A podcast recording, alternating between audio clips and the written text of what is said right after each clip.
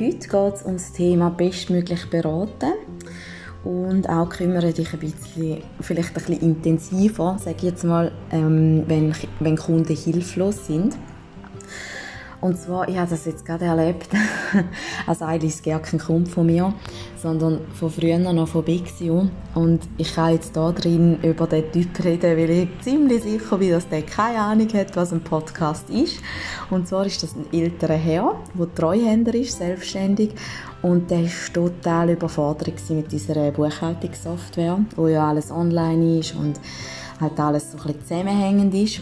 Und ich habe dem dort mal geholfen. Und wie gesagt, er ist ja jetzt nicht mehr mein Kunde, ähm, aber wenn er jetzt noch mein Kunde wäre, und wir haben jetzt eben gerade schnell telefoniert, nach zwei Jahren wieder mal, weil er ein Problem hatte. Und ja, eben, ich bin jetzt ein bisschen blödes Beispiel, weil es ja nicht mein Kunde ist, aber ich habe einfach so gemerkt, und ich rede jetzt, als würde ich da einfach noch bei Bexio arbeiten, dass es manchmal einfach Kunden gibt, die ein bisschen mehr Hilfe brauchen. Und vor allem, wenn sie dankbar sind dann muss man halt da ein bisschen mehr investieren.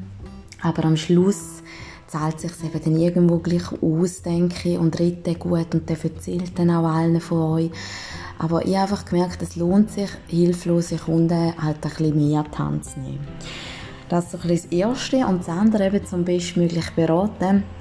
Ähm, das geht mir jetzt auch in diesem Gespräch ist mir so gegangen, aber gerade auch bei neuen Kunden oder da achte ich selber darauf, wenn ich Kunde bin und irgendwo in einem Laden vielleicht etwas frage, ob sich die Person auch wirklich das bestmögliche Ziel setzt, wie wir aus dem Gespräch rausgehen.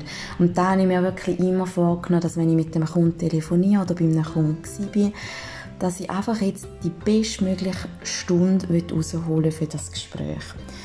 Und mit dem Gedanken, klar, manchmal schießt es einem vielleicht schon auch an, oder? Ich habe jetzt nicht jedes Mal überlegt, so, jetzt will ich einfach das Beste geben, da geht auch ein bisschen vergessen, aber ich habe es immer wieder so ein bisschen mehr vor Augen äh, geführt und mir zu Herzen genommen. Und meistens sind einfach die besten Beratungsgespräche am Schluss gewesen, wo ich mir von Anfang an schon gesagt habe, da hole ich jetzt das Bestmögliche raus.